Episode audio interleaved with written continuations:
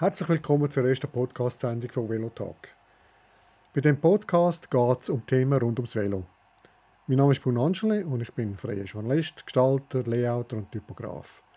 Mein liebstes Spezialgebiet ist genau das Velo. Und dazu bin ich noch Herausgeber von der Velocity Guide Reihe. Kontakt aufnehmen kann man mit mir unter anderem via Twitter und unter bruno-angeli.ch und velotext.ch.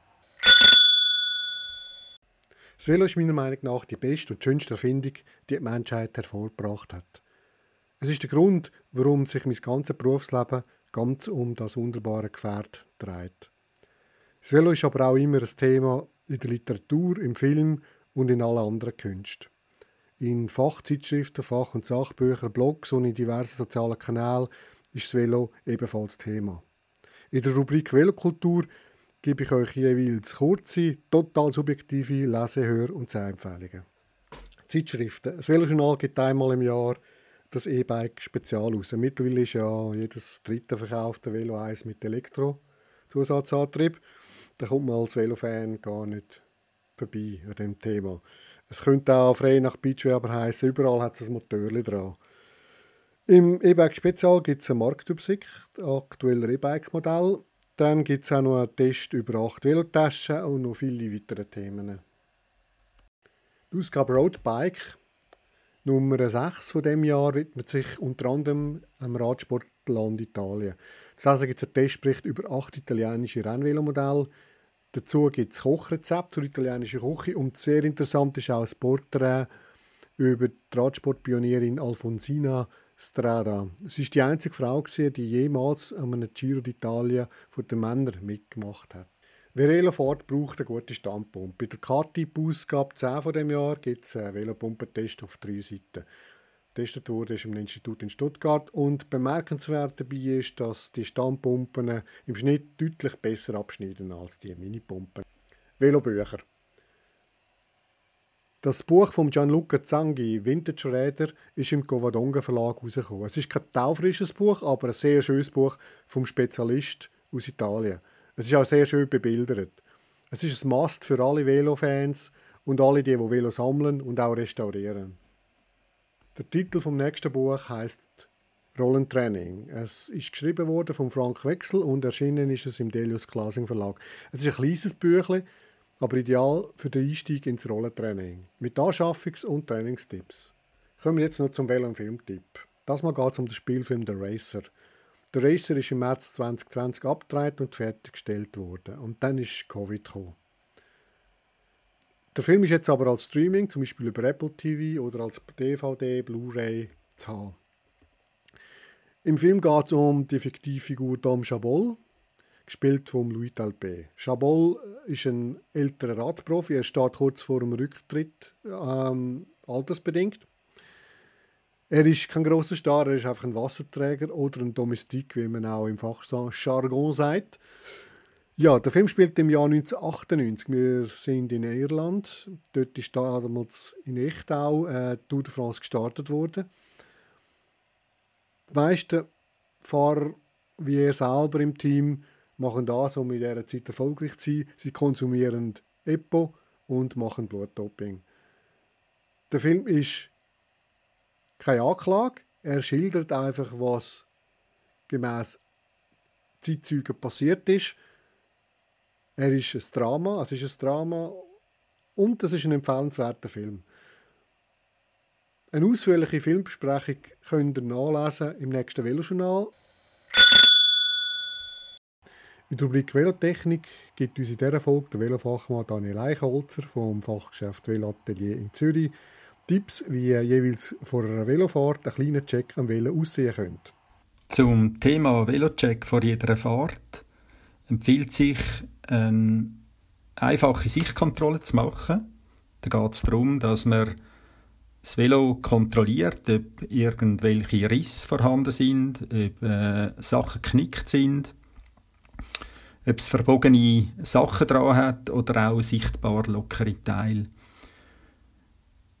so lockere Sachen sollte man unbedingt ähm, befestigen oder befestigen lassen, da sie die Fahrsicherheit könnten beeinträchtigen Im Weiteren empfiehlt sich, das Velo an einem sogenannten Klappertest zu unterziehen. Um den auszuführen, hat man am besten das Velo vorne am Lenker ab vom Boden und lässt es auf den Boden zurückspringen. Dabei wird man hören, wenn irgendwelche Bauteile am Velo, namentlich Steuerlager, nicht korrekt befestigt werden. Ein weiterer Punkt beim Velocheck vor jeder Fahrt ist die Kontrolle vom Reifenluftdruck. Der lässt sich ganz einfach prüfen, indem dass man zum Beispiel mit dem Daumen von der Seite her den Reifen eindrückt. Wenn der sehr nachgiebig ist, dann nachher ist sicher ein zu geringer Luftdruck im Pneu und sollte entsprechend den Angaben vom Hersteller, die auf dem Reifen ersichtlich sind, angepasst werden. Ein korrekter Reifenluftdruck hat einen maßgeblichen Einfluss auf das Fahrverhalten vom Velo und sollte aus dem Grund immer wieder kontrolliert werden. Ein wichtiger, wenn nicht sogar ein sehr wichtiger Punkt ist die Prüfung der Bremsanlage. Lässt sich ein Bremshebel komplett bis zum Lenkengriff durchziehen, ist mit der Bremse etwas nicht in Ordnung und müsste dementsprechend behoben werden. Bitte immer auch wieder mal überprüfen, dass die Lichtanlage einwandfrei funktioniert. Ein letzter Hinweis möchte ich noch geben zu der Kette. Die Kette sollte immer leicht geschmiert sein, sprich, sie sollte einen feinen, öligen Film dran haben. In dieser Folge von Velotalk habe ich der Vera Zahner ein paar Fragen stellen. Sie ist begeisterte Velofahrerin, diplomierte Umweltingenieurin, lebt in Kreuzlingen und ist Präsidentin von ProVelo Thurgau. Dazu hat sie zusammen mit dem Edi Kessler ein Velokurier- und Transportunternehmen gegründet. Das Unternehmen nennt sich kurz Fakt und ist in Konstanz diehei. Zu Fakt werden wir aber in einer nächsten Folge nochmal zurückkommen. Der Verein Pro Velo Thurgau ist die Lobby der Velofahrenden im Kanton Thurgau und setzt sich für die Belange der Velofahrenden ein. Was sind bisher die grössten Erfolge vom Verein? Ich würde sagen, die grössten Erfolge von Pro Velo Thurgau sind, dass wir es geschafft haben, in der Politik das Velo auf ein bisschen Vordermann zu bringen. Das heißt, dass wir ein Langsamverkehrskonzept bekommen haben im Thurgau und mit dem auch eine Fachstelle wo sich jetzt um die Velofahrerinnen und Velofahrer im Thurgau kümmert. Leider ist die Fachstelle bis jetzt nur mit 100% dotiert. Es wäre schön, wenn es noch ein bisschen mehr würde geben. Und der zweite große Erfolg, würde ich sagen, sind unsere Velofahrkurse. Wir haben schon sehr, sehr vielen Leuten, Kinder und ihre Eltern können das Velofahren beibringen. Und der Stellenwert vom Velo ist im Thurgau auch gewachsen. Es ist eh schon eher ein Velokanton für die Freizeit, aber ich denke, für Pendler ist das jetzt auch noch viel mehr gewachsen. Man sieht, man kann auch mit dem Velo arbeiten Wirkt sich das Jahr zum Bundesbeschluss Velo vom September 2018 schon aus? Der Bundesbeschluss Velo wirkt sich noch nicht so groß aus. Ich denke aber, in der Bevölkerung hat das Velo schon viel mehr Akzeptanz bekommen und ähm, ich kann ein bisschen stolz sein darauf. Ich wohne in Kreuzlingen und Kreuzlingen hat ähm, mit über 90 Prozent Ja gestimmt für den Bundesbeschluss Velo. Ähm, das freut mich schon sehr.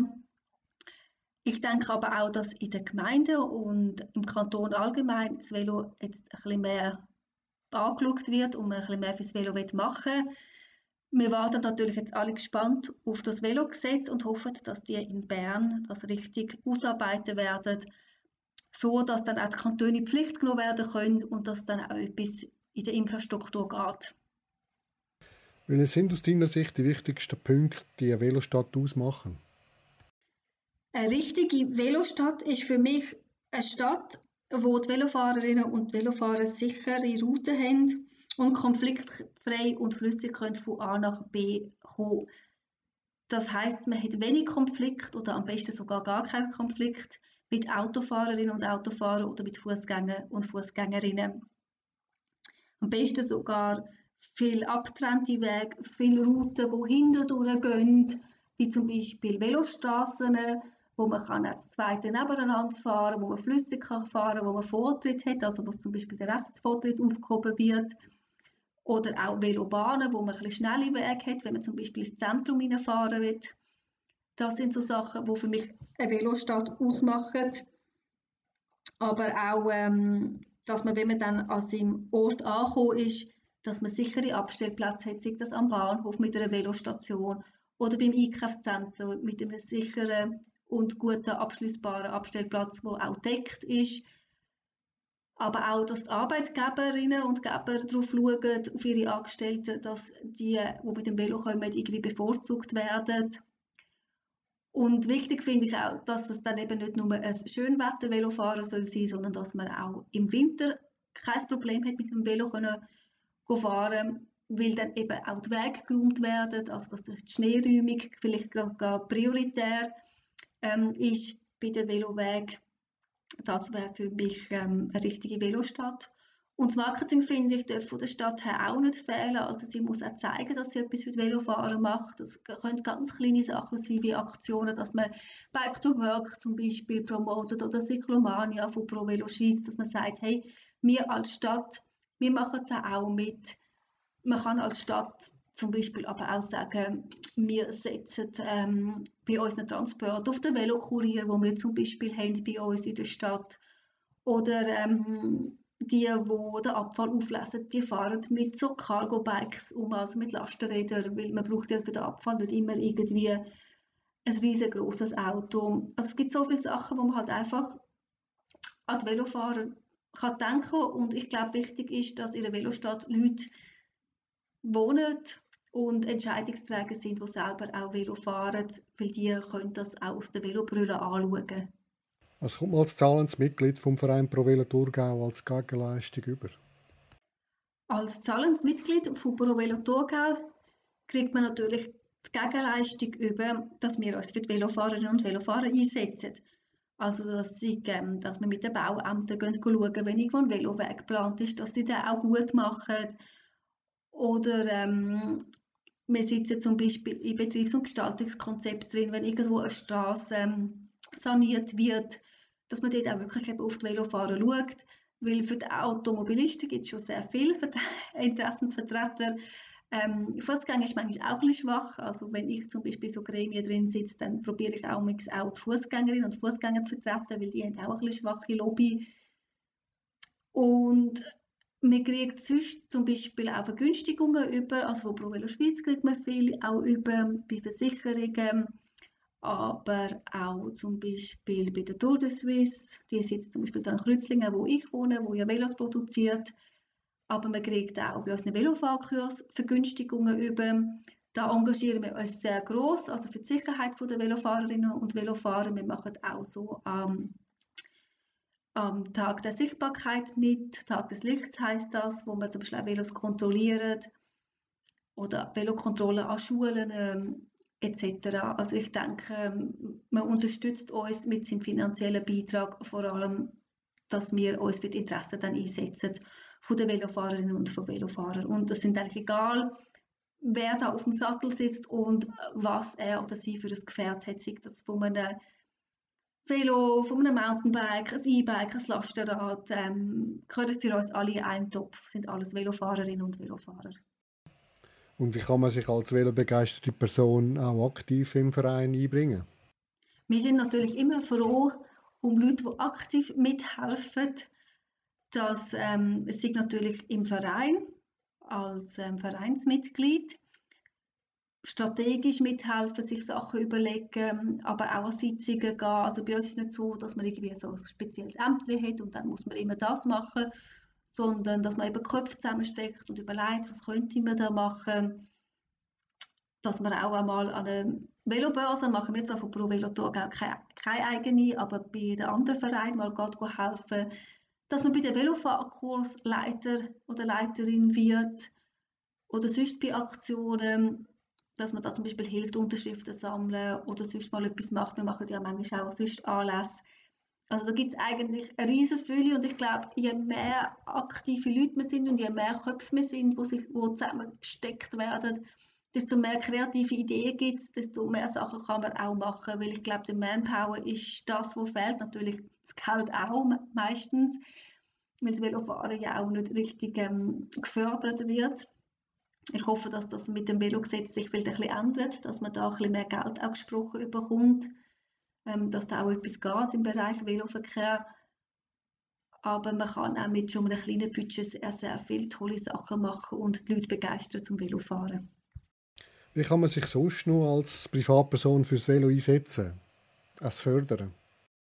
Also ich denke, als Privatperson ist A und O Velofahren. Je mehr Leute auf dem Velo sitzen, desto besser sieht man, desto besser wird das Velo sichtbar. Ähm, andere Leute sehen, hey, es ist möglich, es ist nicht so schwierig, ich kann einmal beim Regen Velo fahren oder wenn es kalt ist dass man den Vibe auch weitergibt und vielleicht im Bekanntenkreis auch erzählt, hey, ich gehe jeden Tag mit dem Velo arbeiten und man macht so und so und dass man vielleicht auch mal einen Tipp gibt. Es ist vielleicht nicht so einfach vom ÖV oder vom Auto aufs Velo umzusteigen. Es braucht auch schon ein bisschen Planung und ein bisschen Überlegungen. Aber wenn man es mal macht, dann ist es einfach die größte Freiheit, wo man überhaupt kann haben. Dass man auch als Privatperson vielleicht nicht immer auf die Schnur sitzt, also auch mal, wenn man merkt, da hat es irgendwie einen Mängel.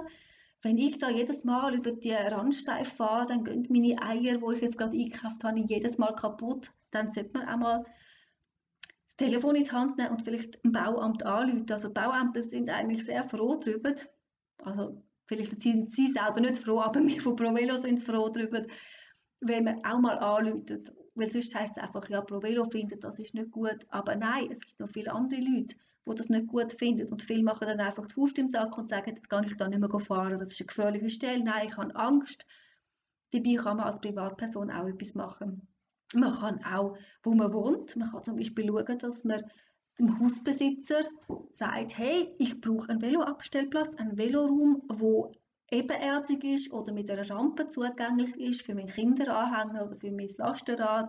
Ich hätte gerne eine äh, Aufladestation bei mir unten irgendwo in einem Abstellraum, damit ich eben mein E-Bike aufladen kann. Man kann auch beim Arbeitsgeber mal sagen, du, schau doch, dass ich irgendwie, wenn ich mit dem Velo komme und viel verschwitzt bin, dass ich die Möglichkeit habe zum Duschen, dass ich die Möglichkeit habe, irgendwo mein E-Bike aufzuladen.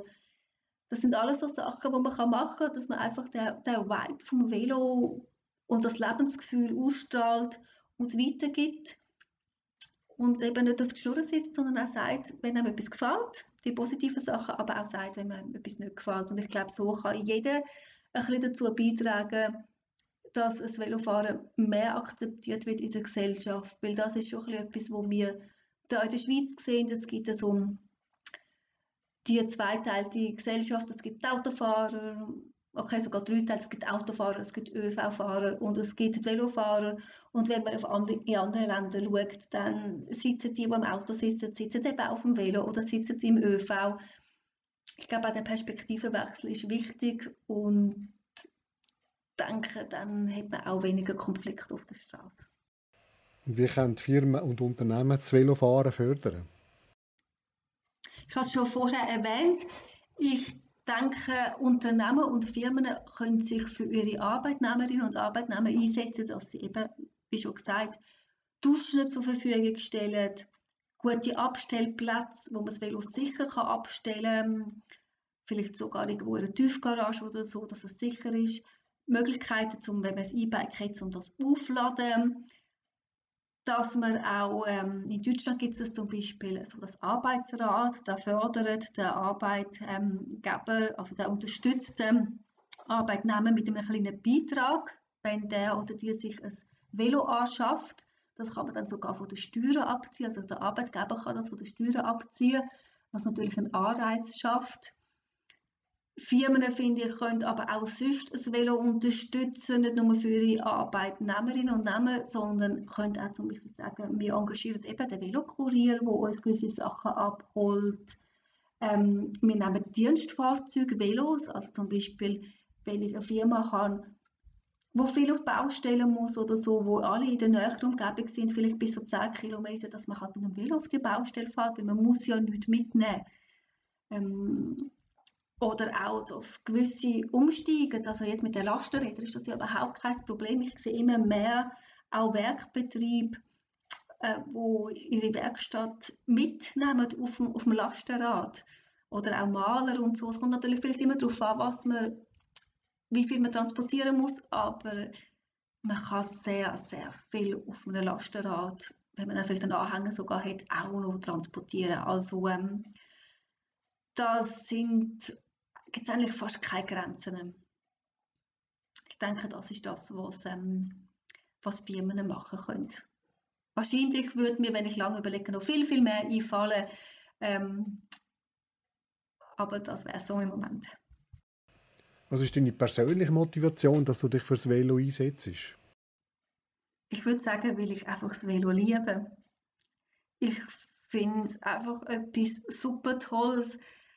Ähm, man kann einfach drauf sitzen, es fährt, man muss sich gar nicht groß anstrengen, man kann überall durch, egal wo. Es, es ist einfach Freiheit pur und es ist einfach so ein Lebensgefühl, das man hat, wenn man mit dem Velo umeinander fährt, egal ob es jetzt für den Alltag ist oder ob man in der Ferien ist oder ob man posten oder im Sport.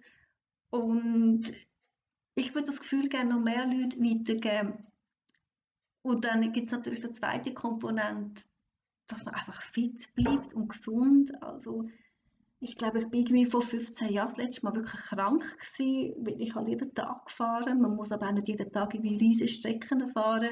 Lange schon einfach sich ein bisschen zu bewegen. Und es ist halt wirklich sehr, sehr umweltfreundlich.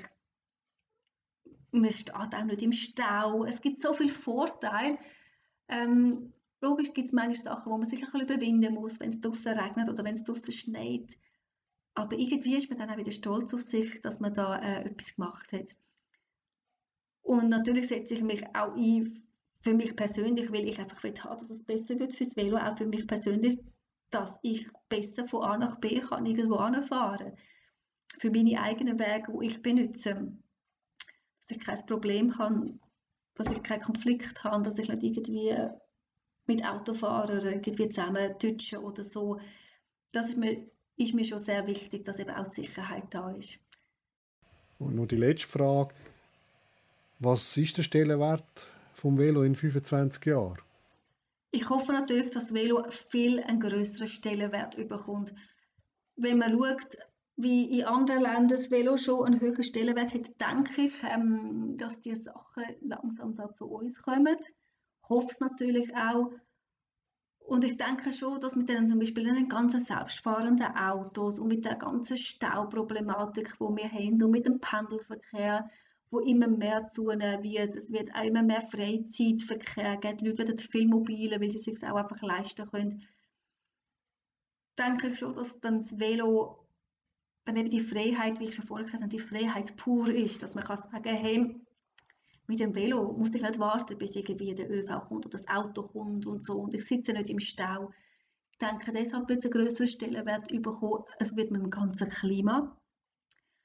Also mit der Klimaerwärmung muss es einfach einen größeren Stellenwert bekommen. Also ich denke, es muss einfach in den Köpfen mal etwas gehen sehen, hey, das Velo ist eine nachhaltige Lösung für das.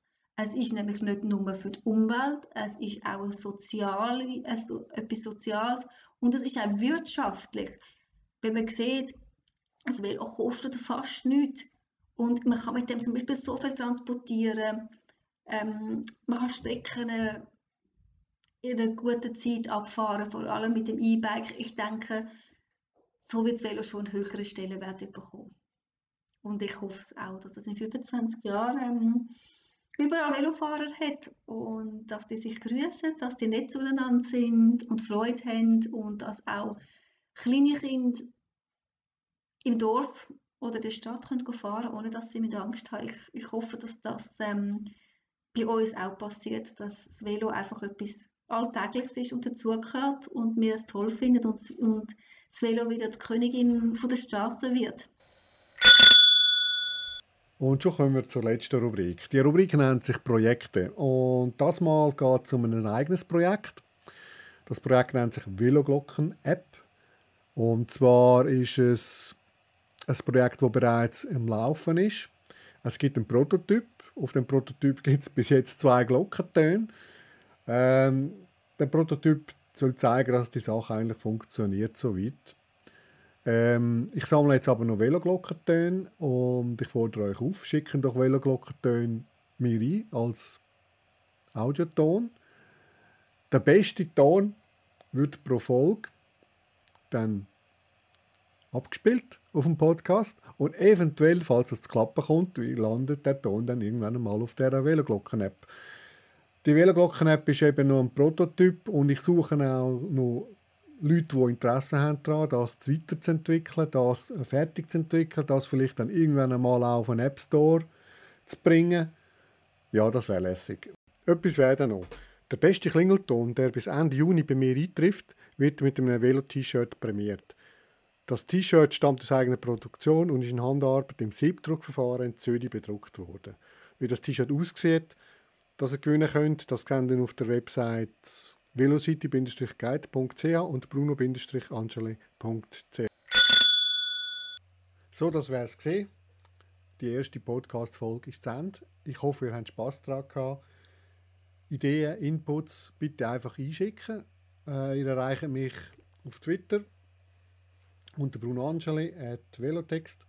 Ihr erreicht mich auch über meine Website bruno-angeli.ch oder velocityguide.ch.